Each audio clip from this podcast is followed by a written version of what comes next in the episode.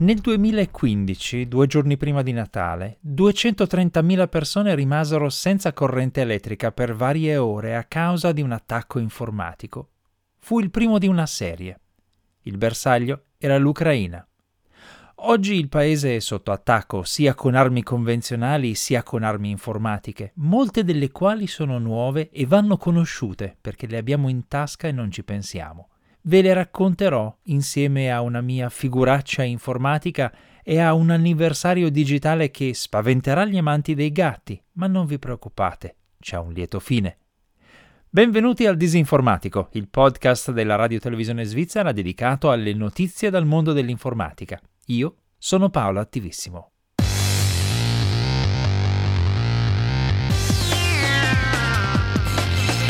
Il Disinformatico.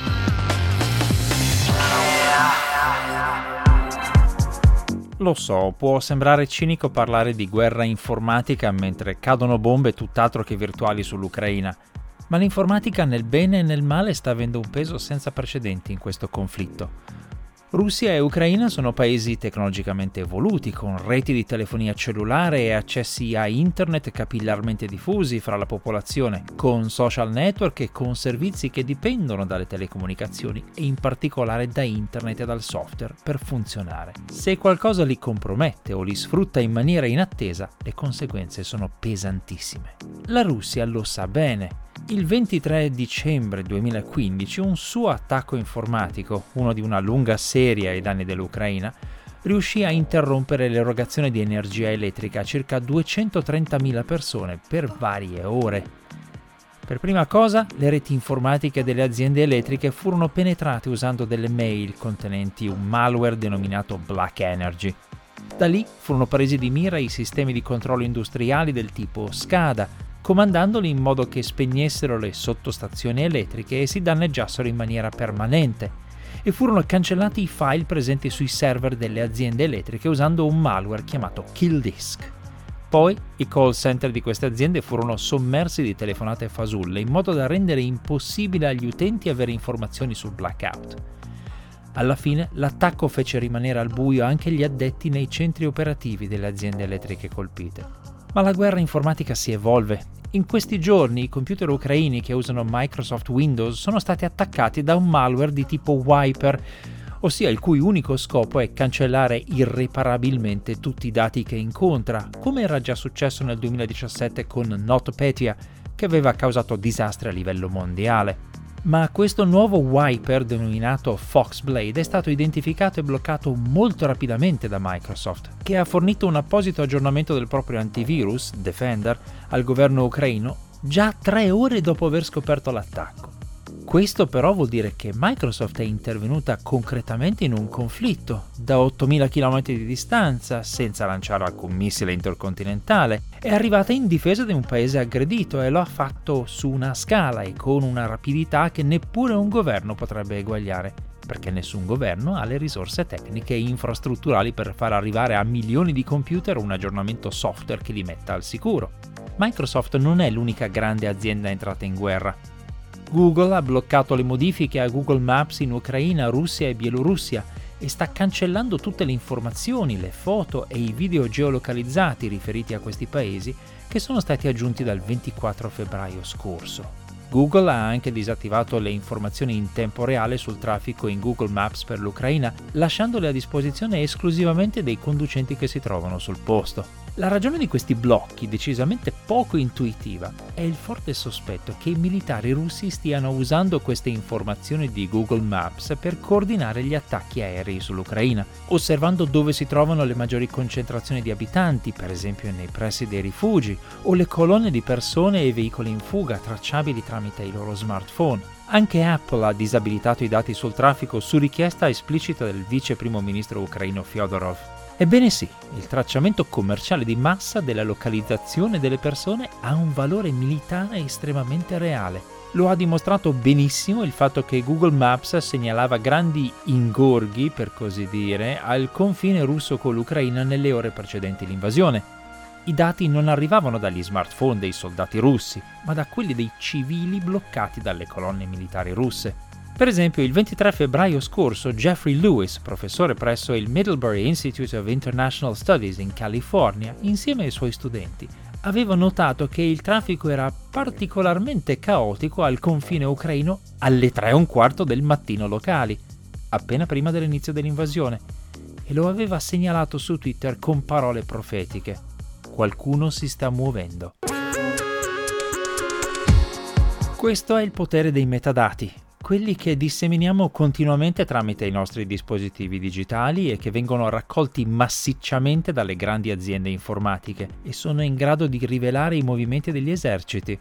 Il professor Lewis è cauto e avvisa che il sistema non è infallibile, ma l'idea che Google Maps possa mettere sullo schermo di chiunque indicazioni degli spostamenti dei militari di un paese storicamente ossessionato dalla segretezza illustra chiaramente quanto è cambiata la guerra per via dell'informatica. E a proposito di segretezza, questo nuovo conflitto cambia anche le regole della censura e della propaganda. In passato era tecnicamente possibile tenere una popolazione all'oscuro di quello che le stava succedendo realmente intorno, perché i canali di informazione locali erano centralizzati e controllabili, come lo è per esempio Yandex, uno dei motori di ricerca più usati in Russia, nelle cui pagine non compaiono notizie negative sul conflitto. Ma oggi ci sono mille modi informatici per eludere qualunque censura, persino in Russia. Cito giusto un paio dei più originali. Le notizie sul reale andamento del conflitto vengono annidate nelle recensioni su Google Maps dei ristoranti delle città russe e messaggi di colorita critica a Putin e favorevole all'Ucraina vengono lasciati da ignoti hacker che li fanno comparire sullo schermo delle colonnine di ricarica per auto elettriche a Mosca, che evidentemente sono aggiornabili via internet e non sono ben protette. Forse l'evoluzione più inattesa di questa guerra è il fatto che oggi, a differenza del passato, è possibile fornire alla popolazione connessioni a internet che scavalcano completamente i filtri e le barriere governative e permettono di restare in contatto con il mondo esterno anche se gli invasori controllano o distruggono l'infrastruttura di comunicazione. Starlink, il sistema di comunicazione satellitare che Elon Musk sta costruendo in orbita intorno alla Terra, è stato messo a disposizione urgentemente del governo ucraino, in seguito a una richiesta fatta a Musk dal già citato vice primo ministro ucraino Fyodorov con un semplice tweet pubblico. Non si sa bene come, due giorni dopo è arrivato in Ucraina oltre un centinaio di parabole ultra compatte, grazie alle quali è possibile connettersi direttamente a internet via satellite. Non è una soluzione perfetta, la rete Starlink non è ancora completata e per ora richiede che ci sia una stazione a terra nel raggio di circa 400 km. Ce n'è una in Polonia che forse potrebbe servire l'Ucraina occidentale. Soprattutto c'è il rischio che i segnali emessi da queste paraboline possano essere captati dai sistemi di sorveglianza elettronica militare russi e usati per individuare e colpire chi li usa. In ogni caso i primi test indicano una velocità di connessione più che accettabile di oltre 200 megabit al secondo. In questa raffica di novità tecnologiche dalla guerra informatica non poteva mancare l'intelligenza artificiale. Facebook e Twitter hanno segnalato e bloccato una campagna di disinformazione e di hacking ai danni dei giornalisti, del personale militare e dei funzionari pubblici locali in Ucraina. Questa campagna creava dei finti articolisti ucraini che scrivevano notizie negative sul paese e dava loro dei volti creati con l'intelligenza artificiale. Le campagne di disinformazione provenienti dai canali russi come RT, Sputnik e Raptly hanno spinto Google a bloccare i loro canali YouTube in tutta Europa. Lo stesso stanno facendo Apple, Spotify, Facebook, TikTok e Microsoft in seguito all'annuncio della Commissione europea di voler bandire dall'Unione europea la macchina mediatica del Cremlino. È un provvedimento che molti vedono come una forma di censura e contestano, dicendo che dovrebbero essere liberi di scegliere come informarsi ma è un'obiezione che non tiene conto dell'altro protagonista informatico di questa guerra, gli algoritmi, specificamente quelli di YouTube e Facebook, che fanno sì che se un utente comincia a guardare qualche video di RT o Sputnik, gli verranno proposti altri video dello stesso tipo e della stessa fonte e alla fine si troverà sommerso dalla disinformazione senza che gli vengano suggeriti altri punti di vista. Allo stesso tempo però questo blocco pone anche un problema giornalistico notevole, come fa un giornalista a documentare cosa viene effettivamente trasmesso su questi canali se non li può vedere? In realtà sono perfettamente visibili, se ci si tiene. Basta infatti usare un software di VPN che faccia sembrare che ci si trovi al di fuori dell'Europa. Ovviamente servono giornalisti in grado di usare una VPN e non solo capaci di cliccare sull'icona di YouTube, ma questa è un'altra storia. Le armi informatiche in questo conflitto includono anche delle tecniche classiche, come il denial of service, ossia l'intasamento dei siti più significativi dell'avversario in modo da impedirne l'uso. Sono stati messi offline in questo modo numerosi siti, compreso quello del Cremlino, quello dell'agenzia spaziale Roscosmos e quello dell'agenzia di notizie russa TASS, Quest'ultimo è stato colpito anche con un defacement, ossia il suo contenuto è stato proprio alterato, facendo comparire un messaggio contro la guerra visibile a qualunque cittadino russo che visitasse il sito. C'è anche il, come dire, denial of product. Si sta continuamente allungando l'elenco di aziende del settore tecnologico e informatico che rifiutano di esportare i propri prodotti verso la Russia. Apple ha interrotto tutte le vendite dei propri prodotti nel paese, AMD, Intel, Dell, HP e Lenovo stanno facendo altrettanto e colossi nei servizi informatici per le aziende come Oracle e SAP hanno sospeso le proprie attività nella Federazione russa. Basterà tutto questo a fermare la guerra? Quella vera, quella fisica dove la gente muore per davvero? È decisamente troppo presto per dirlo, ma questa guerra sempre più digitale di certo ci mette di fronte a lezioni importanti valide per qualunque paese informatizzato, lezioni che forse abbiamo cercato di non affrontare. Siamo tutti enormemente dipendenti dalla tecnologia e specificamente da un gruppo ristretto di aziende tecnologiche private, più potenti e ricche di interi stati, senza i cui fragili servizi si ferma tutto. Forse è il caso di riflettere sulla sensatezza di questa dipendenza dalla complicazione, partendo da uno spunto. La BBC ha deciso di potenziare i suoi servizi informativi via radio analogica in onde corte, in modo da poter far arrivare le notizie anche in Russia e Ucraina a chiunque abbia una radio, come ai tempi della cortina di ferro. Ma guardatevi intorno. Ce l'avete ancora una radio che riceva non dico le onde corte, ma almeno le onde medie? I vostri figli, nati e cresciuti nell'era dello streaming via internet di Spotify, hanno idea di cosa siano le onde medie? Appunto. Un paio di giorni fa mi è arrivato su Twitter un messaggio diretto, privato, dall'account Feedback Team, autenticato con tanto di bollino blu. Mi ha segnalato una mia violazione del copyright e mi ha detto che il mio account sarebbe stato rimosso entro 48 ore se non avessi dato spiegazioni usando il link appositamente fornito. Per qualche secondo mi sono allarmato, perché in effetti era possibile che io avessi commesso una violazione di copyright in qualche immagine che avevo postato, e l'account dal quale proveniva la segnalazione era davvero autenticato. Cliccando sul suo bollino, infatti, compariva la normale informativa di Twitter sui motivi dell'autenticazione, che diceva che l'account dal quale mi era arrivata la segnalazione era verificato poiché è considerato degno di nota nella categoria delle istituzioni, dell'attualità, dello spettacolo o di un altro settore specifico. Ma si trattava di una trappola ben costruita. Non era affatto un account tecnico di Twitter, nonostante fosse autenticato. Il primo ingrediente di questa trappola era la psicologia, il testo del messaggio era fatto su misura per creare ansia nel destinatario tramite la minaccia di chiusura dell'account. E confesso che ha funzionato. Nonostante io non sia, come dire, di primo pelo in fatto di sicurezza informatica, la mia mente non ha nemmeno fatto caso alle motivazioni dell'autenticazione.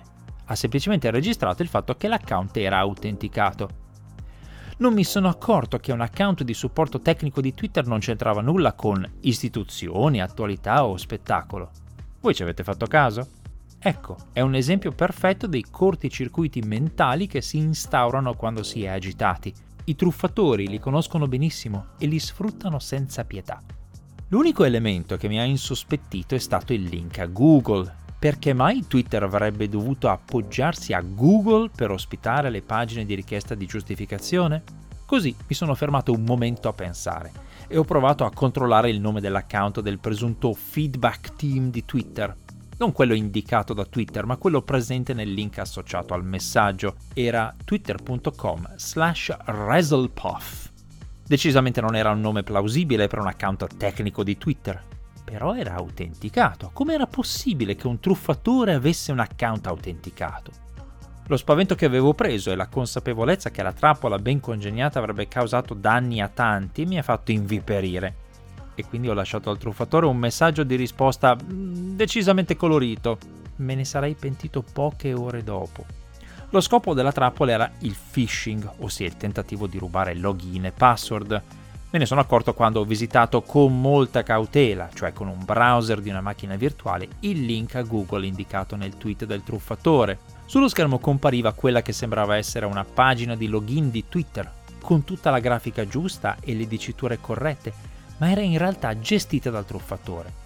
Chiunque avesse immesso il proprio nome utente e la propria password in questa pagina avrebbe inviato questi dati al ladro, dandogli tutto il necessario per prendere il controllo dell'account, salvo che avesse attivato l'autenticazione a due fattori, cosa che purtroppo molti utenti ancora non fanno. Così ho segnalato subito a Twitter e a Google l'account truffaldino, rispettivamente tramite l'account Twitter Safety e la pagina safebrowsing.google.com. Restava il mistero di come avesse fatto il truffatore ad avere un account autenticato. Una possibile spiegazione era che si trattasse di un account che era stato rubato a una persona reale, che in precedenza si era fatta autenticare da Twitter, in modo da avere il bollino blu di garanzia. In questo caso non sarebbe stato il ladro a ingannare i servizi di autenticazione di Twitter, ma più semplicemente il truffatore avrebbe ereditato l'autenticazione fatta regolarmente dalla sua vittima. Questa sarebbe stata tutto sommato una buona notizia perché avrebbe significato che il sistema di autenticazione non era stato compromesso. Ma se le cose erano andate così, chi era la vittima autenticata? L'autenticazione su Twitter non è facile da avere, per cui doveva trattarsi di una persona o di un ente di una certa fama. Il nome Razzlepuff non sembrava fornire indizi. Mi ci è voluta una ricerca approfondita nel motore di ricerca interno di Twitter, che trovate presso twitter.com/search, per trovare non tanto i suoi tweet, perché il truffatore li aveva nascosti, ma i tweet delle persone che avevano scritto alla vittima prima del furto del suo account. Questa ricerca in diretta mi ha permesso di scoprire di chi si trattava ed è lì che è partito il mio imbarazzatissimo pentimento. Infatti, la vittima del furto di account, la persona il cui account autenticato veniva adesso usato per trarre in inganno altri utenti di Twitter e rubare il loro account, era Reality Winner, una ex specialista di intelligence statunitense condannata nel 2018 a 5 anni di carcere in una vicenda di whistleblowing molto clamorosa e controversa, finita in prima pagina su molti giornali statunitensi per aver fornito alla stampa senza autorizzazione dei documenti governativi segreti sulle interferenze russe nelle elezioni americane del 2016, materiale di importanza cruciale per l'opinione pubblica. In difesa di Reality Winner si erano schierate associazioni come la Electronic Frontier Foundation e la Freedom of the Press Foundation. Sono riuscito a contattarla privatamente via Instagram, dove mi ha confermato di essere lei la titolare dell'account Twitter rubato e che stava cercando di riprenderne il controllo. L'autenticazione a due fattori non era stata violata. È stato a quel punto che mi sono ricordato che avevo lasciato quel messaggio di insulti destinato al ladro. E mi sono reso conto che Reality Winner, una volta ripreso il controllo del proprio account, l'avrebbe letto e avrebbe pensato che fosse stato rivolto a lei. Insomma, le mie prime parole su Twitter. A una nota whistleblower finita in prima pagina, a una persona che si era appena fatta 5 anni di carcere per difendere la libertà di stampa e fornire al pubblico informazioni politicamente vitali, e che si stava da poco riaffacciando a internet oltre che alla vita normale dopo 5 anni di sostanziale isolamento digitale, sarebbero state mm, irriferibili in un podcast. Mi sono precipitato a tentare di cancellarle, ma Twitter non consente di eliminare i messaggi diretti. Così ho riscritto di corsa a Reality Winner via Instagram scusandomi profondamente e avvisandola che ero io il colpevole della pessima accoglienza verbale che avrebbe trovato su Twitter. Per fortuna l'ha presa molto sportivamente e mi ha perdonato con garbo quando il suo account è stato ripristinato. Ma la mia figuraccia resta. E quindi mi raccomando, non fidatevi dei messaggi di avviso, neanche se arrivano da account autenticati. Soprattutto imparate dalle mie gaffe.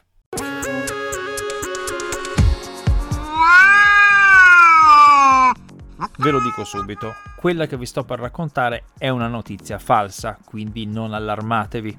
Vent'anni fa, all'inizio del 2002, un giornale italiano pubblicò un ormai storico articolo per denunciare un orrendo crimine, quello dei gatti bonsai, illustrati con tanto di fotografia a illustrarne il dramma. Secondo la descrizione fornita dal giornale, questi cuccioli venivano rinchiusi per quattro mesi dentro un contenitore di vetro nel quale non avevano spazio per muovere un muscolo, per produrre dei gatti bonsai, cioè dei gatti allevati in bottiglia.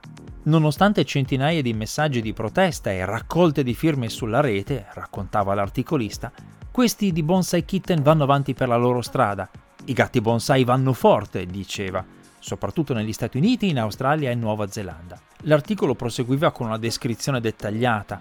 Bisogna cominciare subito perché dopo una settimana l'ossatura del gatto diventa rigida, Appena nato il gatto ha ossa flessibili che possono essere modellate secondo i vostri desideri. Il cucciolo viene imbottito di tranquillanti o anestetizzato, dice l'articolo, anche se così spesso gli animali muoiono. Vi risparmio il resto dei dettagli e soprattutto se vi siete spaventati fin qui. Ripeto, è una bufala, non è mai esistito nulla del genere. La notizia era falsa. Si trattava infatti di una burla inventata dagli studenti dell'MIT, la rivista Wired lo aveva già spiegato un anno prima, ma niente da fare. L'FBI aveva addirittura fatto un'indagine su questo sito.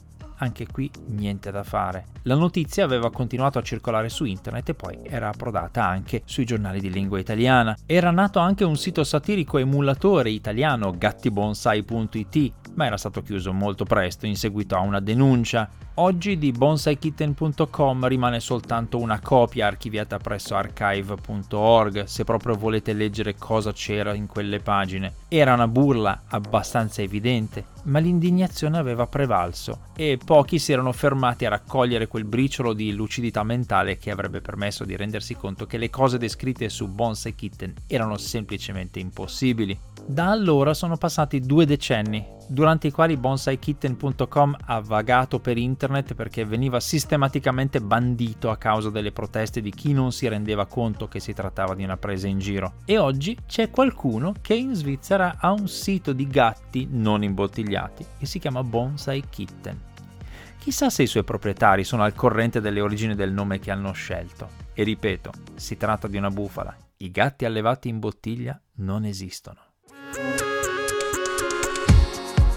Grazie come sempre per aver seguito questa puntata del Disinformatico, una produzione della RSI, Radio Televisione Svizzera. Questo podcast viene pubblicato ogni venerdì presso www.rsi.ch il disinformatico, dove trovate anche le puntate precedenti. Questa serie di podcast è disponibile anche su iTunes, Google Podcasts e Spotify. I testi integrali con il link e le fonti di riferimento sono pubblicati presso disinformatico.info. Se avete commenti, correzioni o segnalazioni, potete scrivermi una mail all'indirizzo paolo.attivissimo-rsi.ch. A presto!